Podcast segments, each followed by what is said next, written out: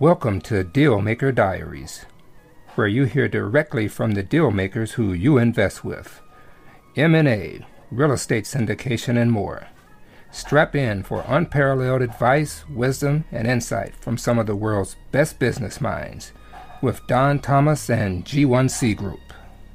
Welcome, everyone, to another episode of Dealmaker Diaries. Today we have with us Spencer Hilligoss the CEO and co founder of Madison Investing, a real estate investment firm specializing in real estate syndications. As a passive investor and active investor, investor, he understands the unique challenges that busy professionals face when starting out on their REI journey. Spencer's mission is to arm investors with the know how they need to make confident investment decisions tailored to their individual goals. Today, we spoke about playing financial offense versus defense also wealth preservation and planning your legacy, and lastly, the intersection of personal and professional development. So let's give Spencer a warm welcome to the show. Let's go.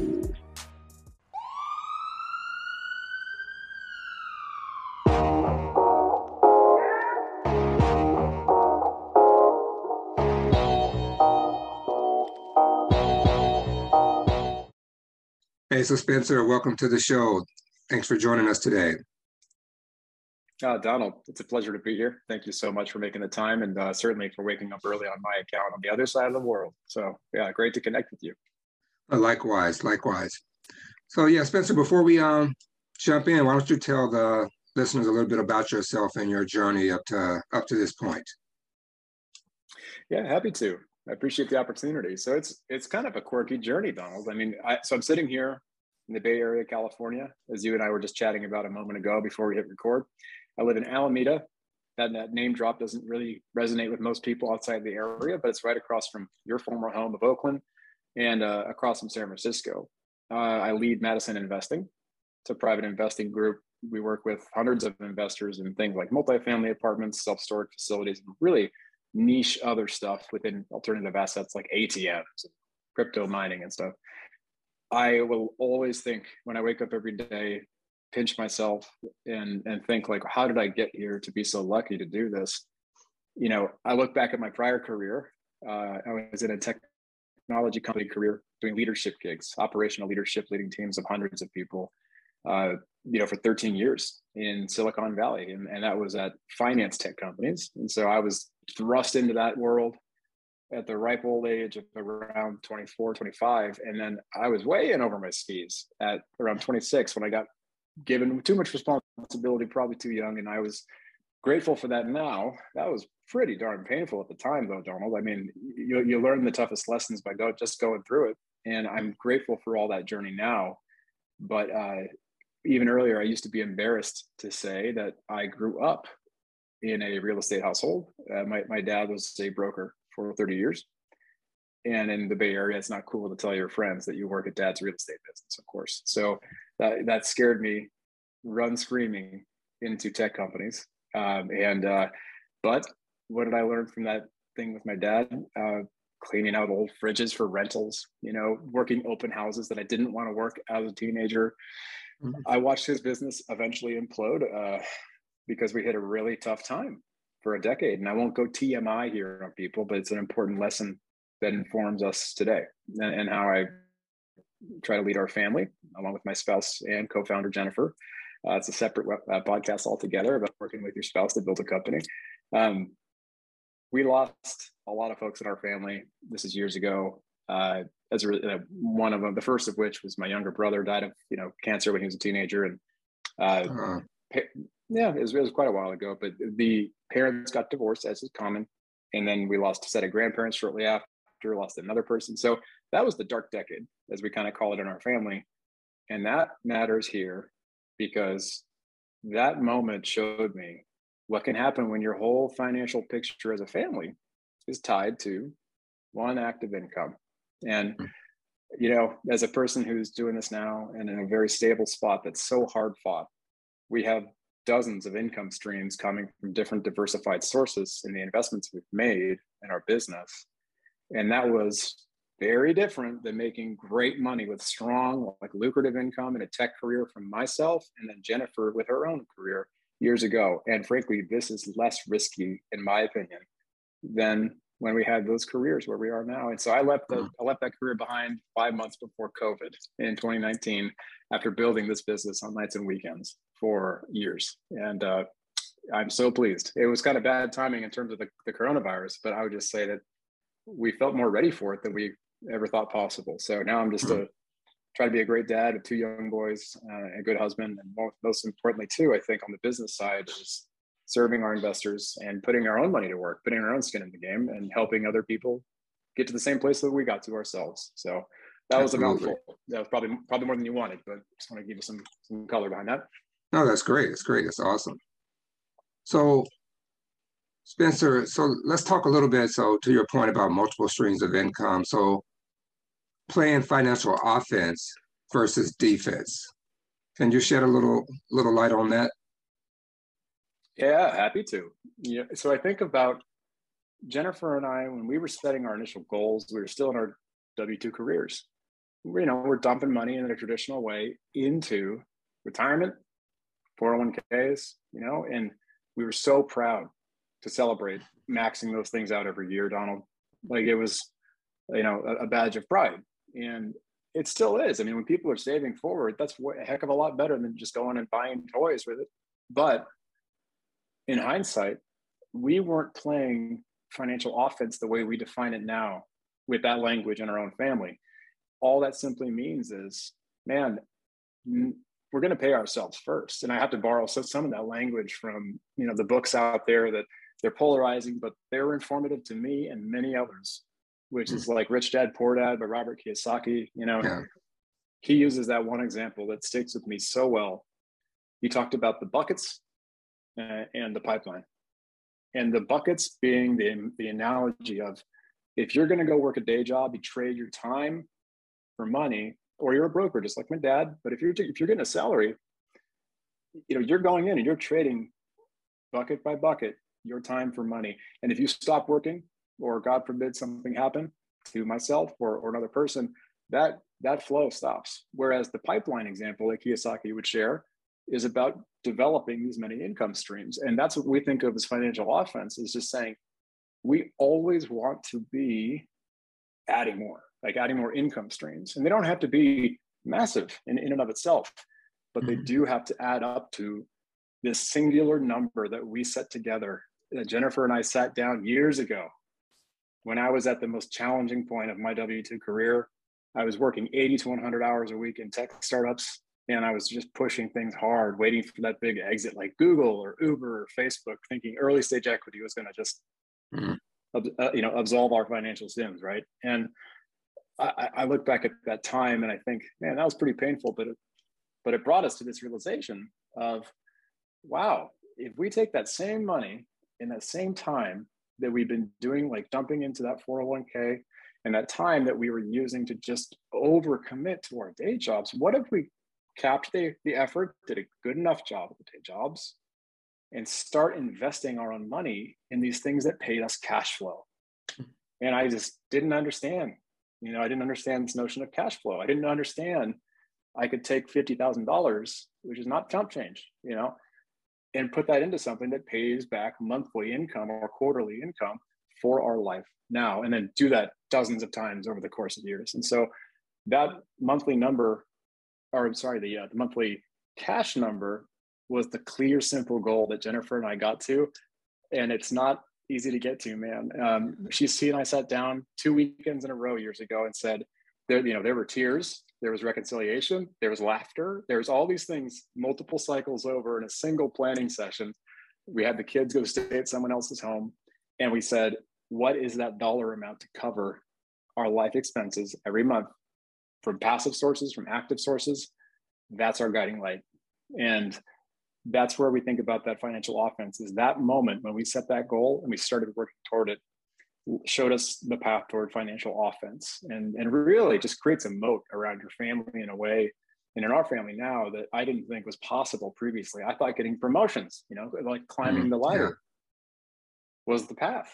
Yeah. Um, and that certainly changed because uh, I saw that if a, if a boss or a manager didn't like the way I spoke to them, or if a project didn't go well, well, gee, I mean, that was, you know, that was game over for any kind of income coming. So that's what we mean by financial offense. And the, you know, one last comment I'll say is you and I very much both appreciate like taxation is part of the financial defense equation.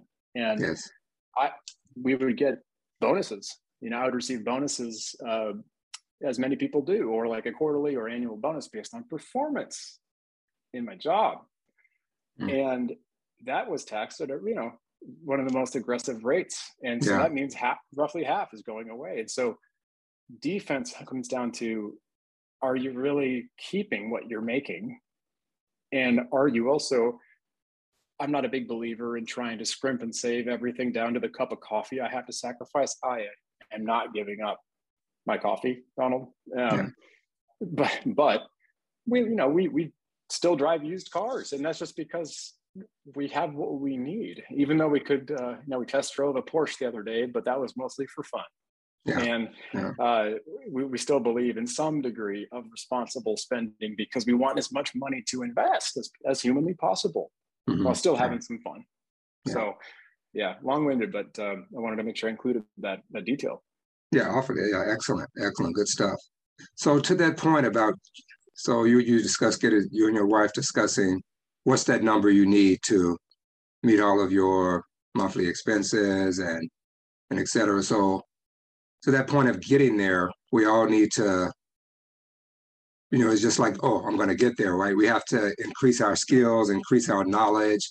So, to that end, let's talk about a little bit about the intersection of personal and professional development and sharpening your skills to get to to get more passive income in, right? Because you can decide you want to do it, but I know when I made that decision, I didn't have the skills I needed to get there, right? So I did a lot of reading, do a lot of networking, go to a lot of conferences. Let's talk a little bit about sharpening your skills in personal and professional development? Oh, I love this topic. I appreciate you going there. I mean, this is like a, I probably like it too much, Donald, where I, I will gush it at someone that wants to nerd out on it with me. And, and then they're like, man, I don't think I want to go make all those habits in my life. And I'm like, okay, mm-hmm. well, I, I, over, I, overdid it on them. Um, there, there's a framework that I, I implemented and I borrowed this from people way smarter than me, I mean, the, a former mentor of mine in the W 2 world, and we worked at the last company in my W 2 career together. He, he would use this term, which I think he borrowed from military jargon, if I'm correct. And it was lim facts, limiting factors. And I found that fascinating because it helped a framework come together that we use now when it comes to bridging that personal and professional development to, to walk this whole journey we're talking about here to achieve financial freedom, to live the life you want, etc. And that is the three limiting factors for me, for you, for everyone else in the world are, are these. Your time is number one, your capital, you know, and then you have your expertise. And, mm-hmm. and that's kind of a catch-all for that comment you made a moment ago, which I completely agree with, which is that you don't have out of the box, I didn't have what I needed to, to right. the skill, the skills, knowledge, etc to do this. And so, time and just briefly on the capital comment, that's a flexible use of that type of term. And what I mean by that, real quick, is that that's not just money, that is your health, hmm. that is your relationships.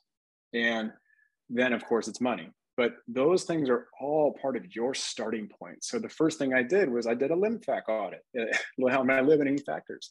I was working full time. I had to go in and lead a team of people for number one on time. What what did I have available to do all this? You know, mm-hmm. apparently most wealth is built not in people's day jobs. Like it's built outside the day job. Yeah. And I am not a person who is effective at night. I admire greatly that you can travel globally. You know, you you have a, a, an experience and a skill to do that in ways that I haven't developed yet. So I needed to find working time. And this is the first showstopper for we even had a friend, very good friends last week that were asking us, how do we get to the point you guys are at? And I said, go find yourself some hours in the week. I found 10 hours. And those hours were mostly 4 a.m. to 6 a.m. Mm-hmm. And that was every day of the darn week. And I uh, I did that for two years solid, not, like without fail. And people I thought he was crazy, and uh, I probably was, but I gave up my hobbies.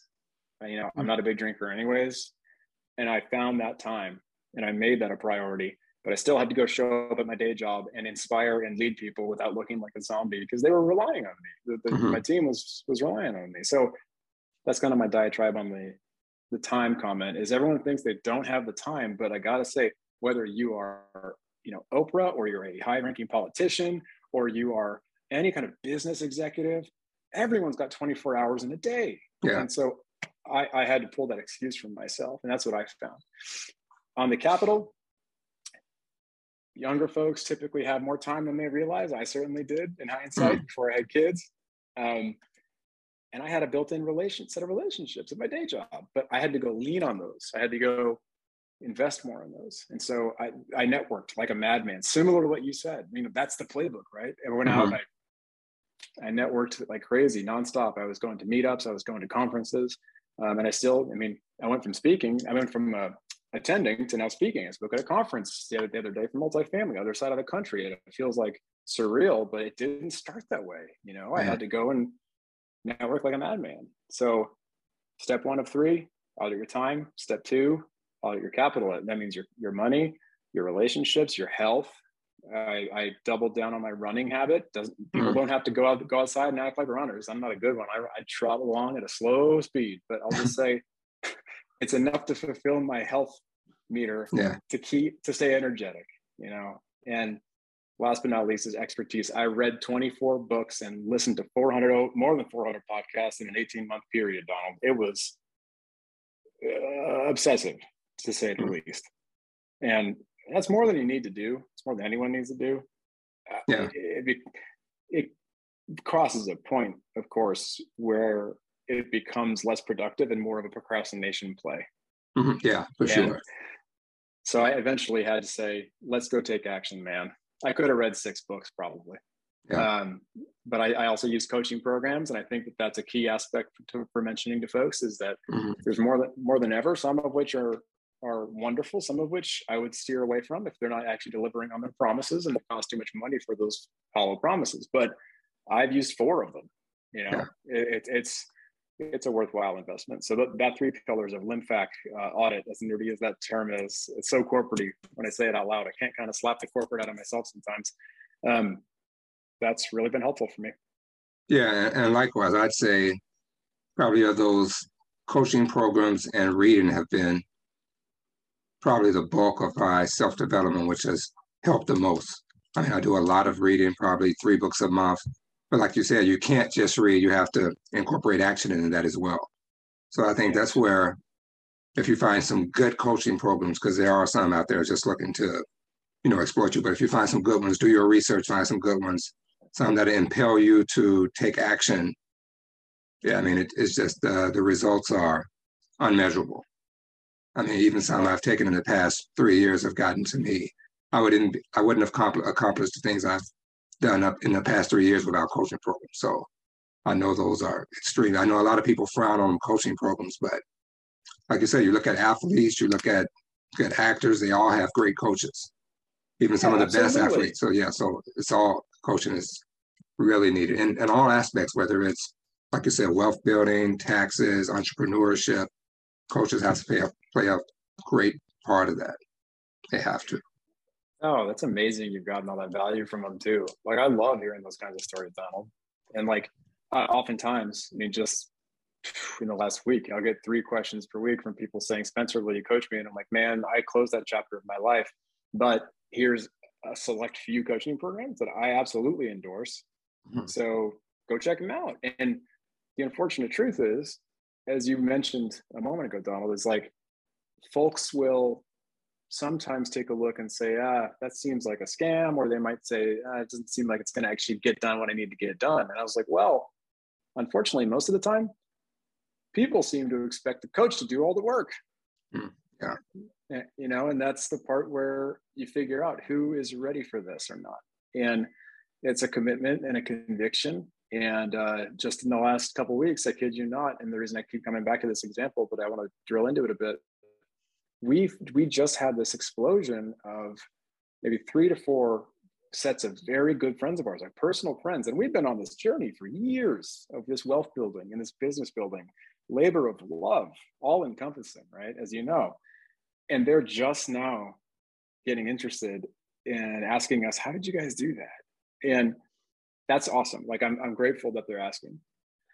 There's only one of the group so mm-hmm. far who is actually following up and and you could tell they're the one exception who is saying give me another book give me another podcast i devoured that already i am doing x y z activity to move toward my goals the other ones you know they'll bring it up at a barbecue literally and, and, and say well, yeah, okay, thanks, Spencer. But I did the last one. It didn't help that much. Be like, cool. What was your favorite chapter? And I just called them out for not reading it uh-huh.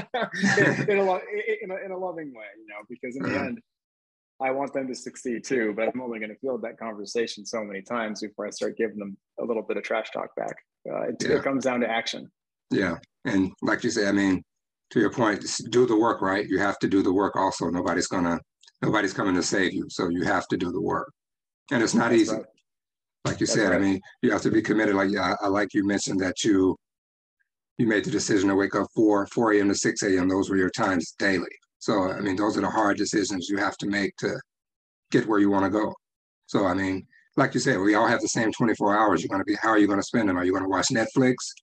Are you going to go drink with your buddies? What do you want to do? I mean, you can make excuses or you can do the work, right? Completely. Yeah. I mean, one thing that I uh, in hindsight, you know, it's easy to say these things for me now and be like, oh, I just did these. At the time, it was brutal. I mean, and I don't mean that in a, you know, need to sound like it's tiny violin, like I'm complaining. It just, it was hard. And, and, and that's, the, that is the thing. It wasn't complex. It wasn't something other people can't figure out because I'm not a rocket scientist, right? Like, mm-hmm. um, I, but I was committed. It's about the consistency. So it's not complex, but consistency is required. Mm-hmm. And this this one book, I would just recommend if folks are struggling with where to find the time. I have gone through it three times, and I'm probably going to go back again. I love Essentialism. I don't know if you've uh, read that one or listened to that one. I like audiobooks as well. Um, Essentialism by Greg McKeown. And I bring that up because saying no is the Achilles heel for the lion's share of people out there. They want to do right in their mind by their friend, by their family member, you know, by their spouse, by by the colleagues in particular. Oh my goodness, talk about time time opportunity. When that person says, "Hey Spencer, you want to grab a coffee? You want to go have a beer after work? You want to go to our barbecue on the weekend?" That's the stuff. That's that moment. People don't realize it. But mm-hmm. compound that moment times 100 over five years they are looking at hundreds of hours of time that they could have used just during that window of time to gracefully say no and let their friend down easy. Because it's not about saying don't go don't go be antisocial. That's not the message. The message is you will need to stay focused for a limited period of time. Now it's fun with with friends for two years, it was living like a monk. Mm, it was yeah. it, it, was giving up the material stuff. I didn't touch video games. I know that that's the easiest give up ever for most people. But I'll say I didn't touch my guitar. You know, I'm, I'm like a mm. 20 year guitarist. It's a big hobby for me, and everyone fills their cup in yeah. different ways. And uh, that was a tough give up, but I did it because am I going to be the guy, or is anyone else out there listening and you're on the fence about commitment here? Is this going to be the moment where you say, I don't want to give up that coffee, that beer, that lunch, that hobby in order to be present for my family and my kids and my whatever is your main thing in life right now? Are you willing to give those up for this thing? Right. Um, that's the that's the tough question. yeah. And only you can answer it, right? That's right. You can't outsource it. yeah. All right, so Spencer, let's talk a little bit now. So we talk a, a lot about, and we hear a lot about, you know, how to get there, what steps to take, but let's talk a little bit about once we reach where we want to go. So wealth preservation and legacy. Let's talk about what do we do when we get there? Yeah, I know we, you and I were just chatting about this beforehand for fun more so. I, I, I think it's a fascinating question that has been coming up a increasing number recently in our investor conversations, right? So I, I mentioned uh, as we were getting to know each other, uh, so I lead Madison Investing, and you know we we help fellow investors. We ourselves are limited partners and you know many many different syndication deals and multifamily and storage funds and all this stuff. And the challenge that is coming up more for all of the right reasons, Donald, is folks are sitting there going, well, I achieved financial freedom or I achieved financial independence. Like they they've slayed the dragon, if you will, right? They hmm. they beat the beast, they whatever metaphor that makes it sound even cooler, they did it. But the challenge once they get there is all the skills typically, whether it's an entrepreneur building a business or it's a full-time employee investing on nights and weekends, trying to build a side hustle, investing aggressively, putting that work in, those skills typically don't translate to wealth management of their own portfolio, or even, frankly, just going out and like figuring out how to structure things in their life for fulfillment too. Like, are they coming here? Like, uh, here's the most common question or uh, objective, I'll say, common, most common goal that I'll hear because I'm very much into the real estate world uh, with apartments and self storage and the real estate investing community they're, they're easy to pick on because they love talking about what's your goal, real estate developer? What's your goal, real estate investor? Oh, I want to go for 10,000 units, or I want to go for $2 billion in AUM, assets under management. Yeah. And, and that is the goal. And so you challenge them by saying, okay, but why? And they might say, well, for my family.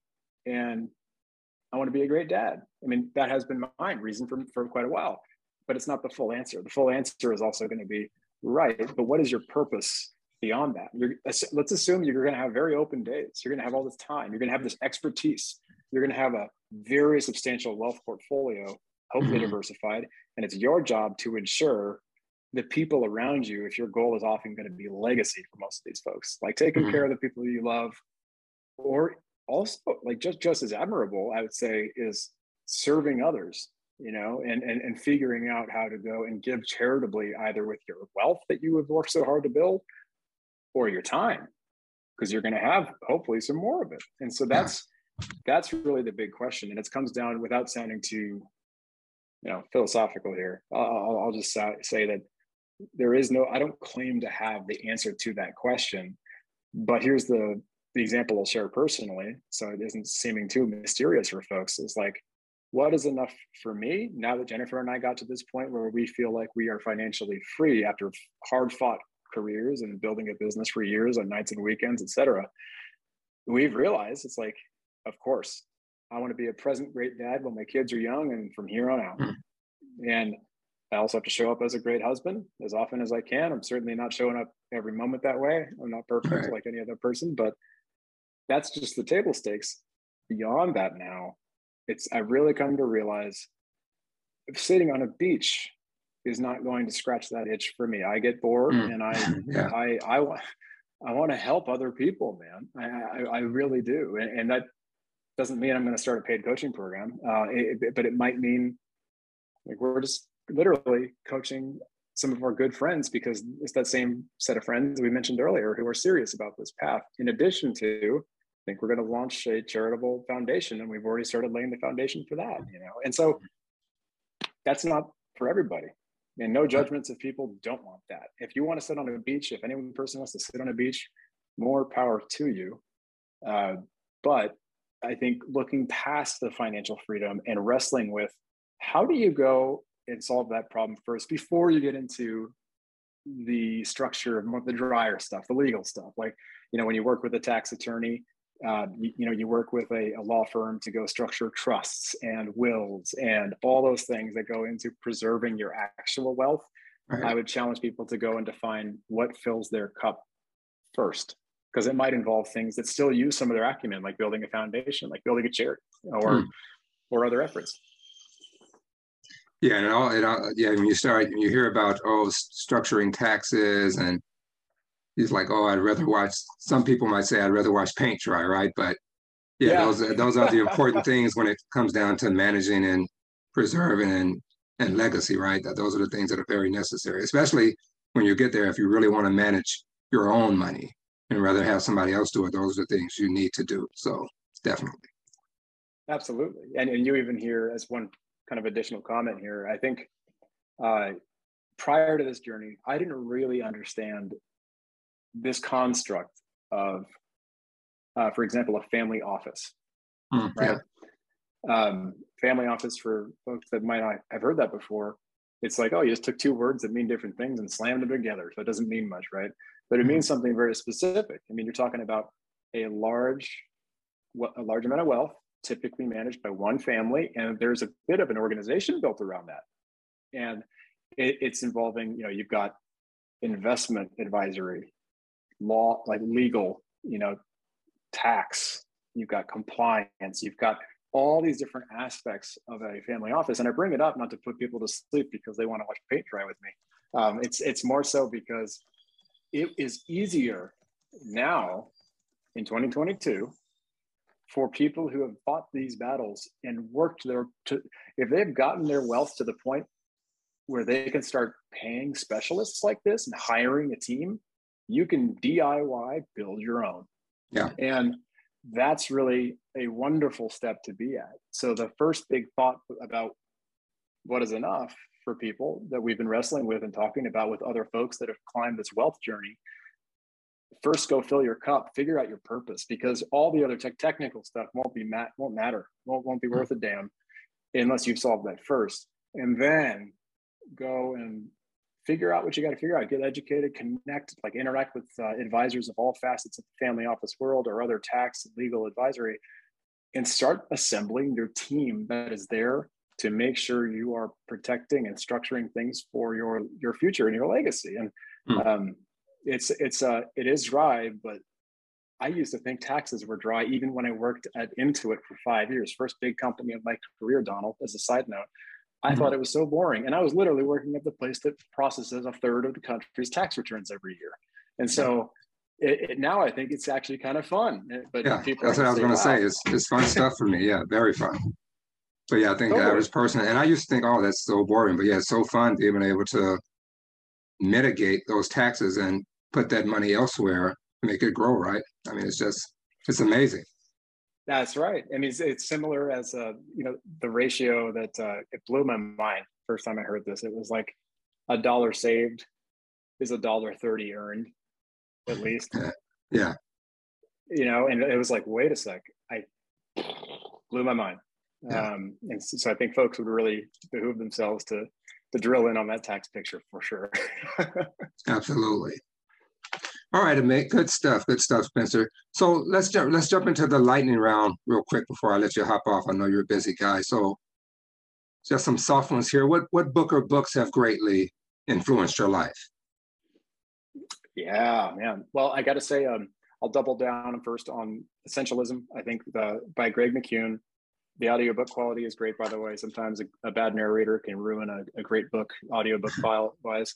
Um, that book is a great one though on audio too. Essentialism teaches you how to say no multiple ways, especially if you're socially uh, a little bit more awkward. Um, next in line, if you haven't done Rich Dad Poor Dad, you got to just do it to at least understand the basic concepts. We just gave it to a friend.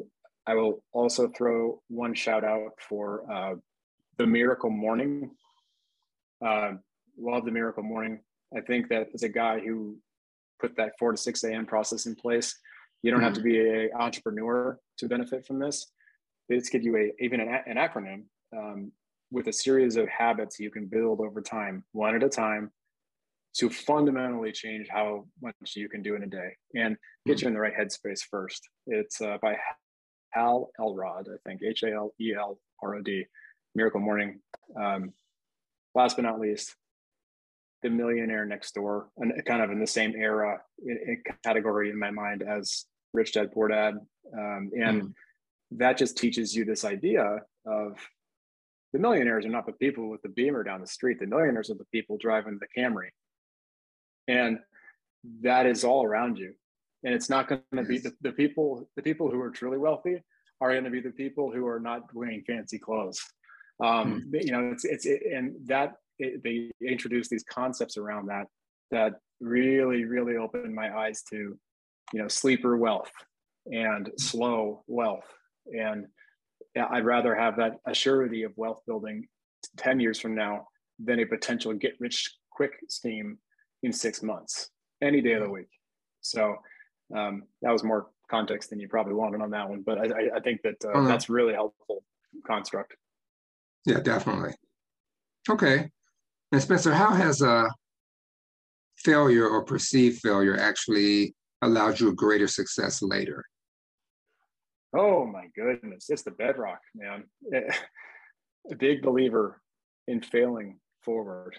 Mm. And, you know, if I look at the hardest jobs that I learned the most from, it has always come down to signing up for something I am not ready for and mm. just doing my absolute best to rise to the occasion, take the hits, and show up and own the outcome regardless of whether I was ready or not, you know, and the, the, the key thing there too is like reflection and like looking back and realizing this is what was learned, this is why it happened, and this is what I'm going to do carrying it forward.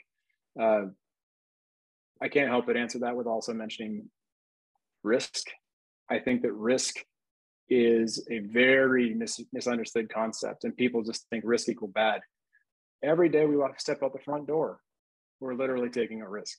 Yeah. You know, you, like the lightning could strike us. You know, like you get in a car, you maybe unfortunately get in a car crash. Like risk is everywhere. It's in the financial world of an investment. But the biggest risk, what I truly view as a risk now, more than anything, and I encourage people who, particularly the most conservative risk adverse people, is that your biggest risk when it comes to your wealth is not investing because you're afraid of failing. And like got to get out there and start. So failure is absolutely pivotal. Yeah, it's the biggest gift, right? That's what the lessons are learned. Yeah, and, and I like what you said about taking those opportunities even when you're not ready, right? Continually staying uncomfortable. Yeah, right? outside the comfort zone. Yeah, for sure. All right, sweet, sweet. So if you could have a billboard anywhere with anything on it, what would it say? Ooh, I've never gotten that question. Uh, that's a really good question, Donald. Um, be curious. You know, I think that. Good one. Yeah. I think you know, I was not that curious in hindsight. I look, I look at my younger self. I reflect on my younger self, and I wish I had been more curious.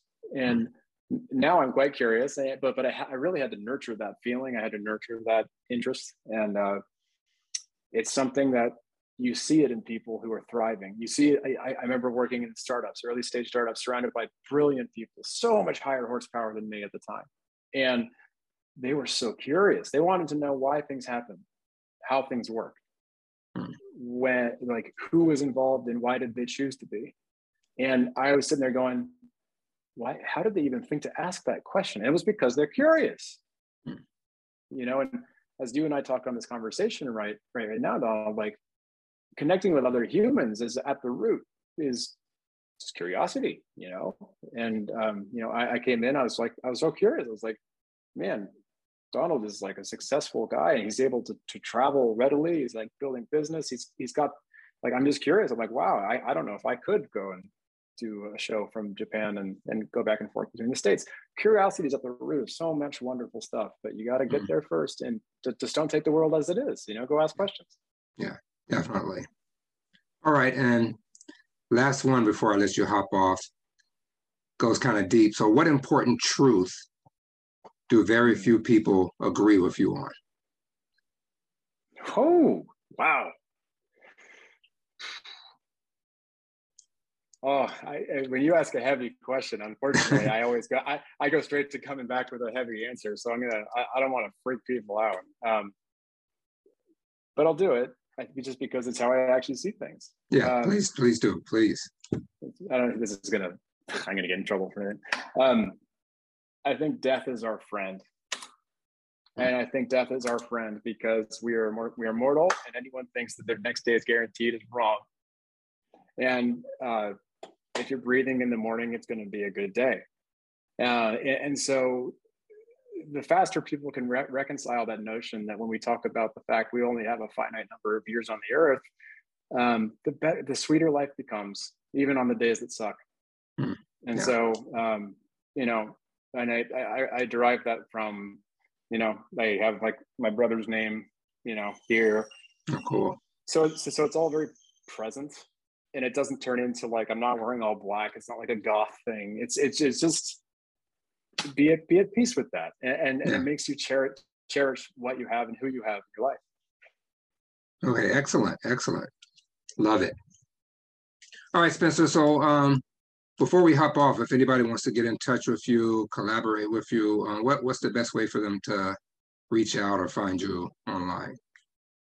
Yeah, and thank you, Donald. I mean, this has been such an incredible like set of questions and conversation with you. You know, not just your own insights you shared, but just the quality of of questioning that we went down is so interesting to me personally. In addition to hopefully the your audience gets some out of it. So um, you can reach me in a couple of ways. Primarily, we have a website. Uh, it's madisoninvesting.com. Uh, okay. And also, folks can feel free to email me if they'd like. It's uh, spencer at madisoninvesting.com. For our investing group, uh, I am registered with uh, FINRA, and most people like that. That means that I have to follow rules I signed up for voluntarily. Um, and that and folks can reach out if they are accredited investors. Um, and we're happy to have them join the group. All I ask, all I ask is people are friendly, normal human beings. That's all I ask. all right. So yeah, we'll run all of those across the screen for you as well.